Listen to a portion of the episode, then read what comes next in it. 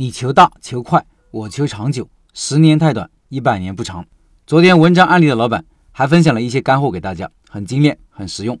他说，关于昨天的疑问，谢谢老陈和大家的建议，我小总结一下，也希望给大家带来启发。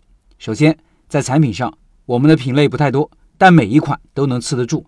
就跟老陈说的，可谓是硬道理，才能像滚雪球一样越滚越大。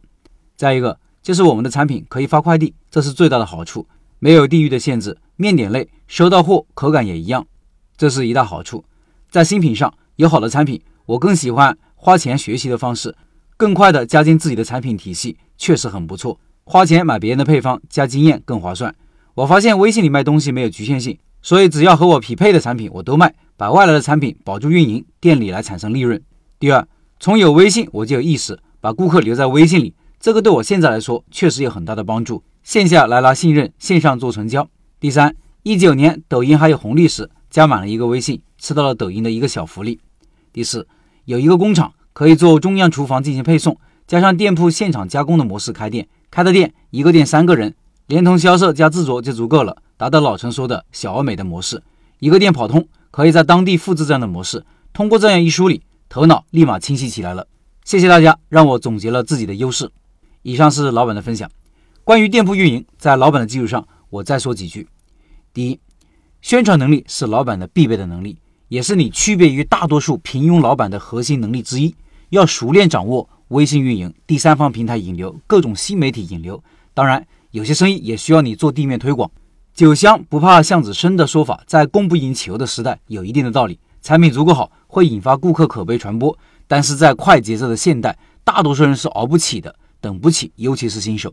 学习各种宣传方法不难的，难就难在能否克服自身的恐惧和懒惰。就比如一个内向不善言辞的人，现在还经常跟大家直播，其实很难受的，内心是抗拒和抵触的。但是时代在改变我们呀，很多人乐于泡在直播间里，这也逼着我改变。虽然每次直播看的人很少，不过我起码跨出了第一步呀。第二，在产品上，老板说了自己的方法，花钱学习别人的产品和经验更划算。如果你是新手，在产品上犯难，自己研究能力水平还有限，那就向有结果的人学习是最好的方法。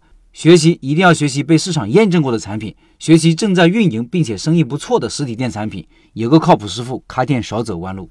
第三，老板有句话说的挺好，线下做信任，线上做成交。我补充一句。线上还要做价值观和理念的输出，为什么要做这个听起来虚的东西呢？因为这是让顾客更加立体的认识你，让顾客全方位的了解你，这样你才能做成一个有血有肉的店，有温度的店。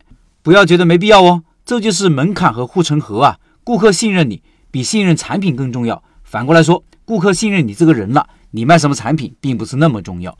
这我老板店已经十年了，可能还会成为三十年老店、五十年老店。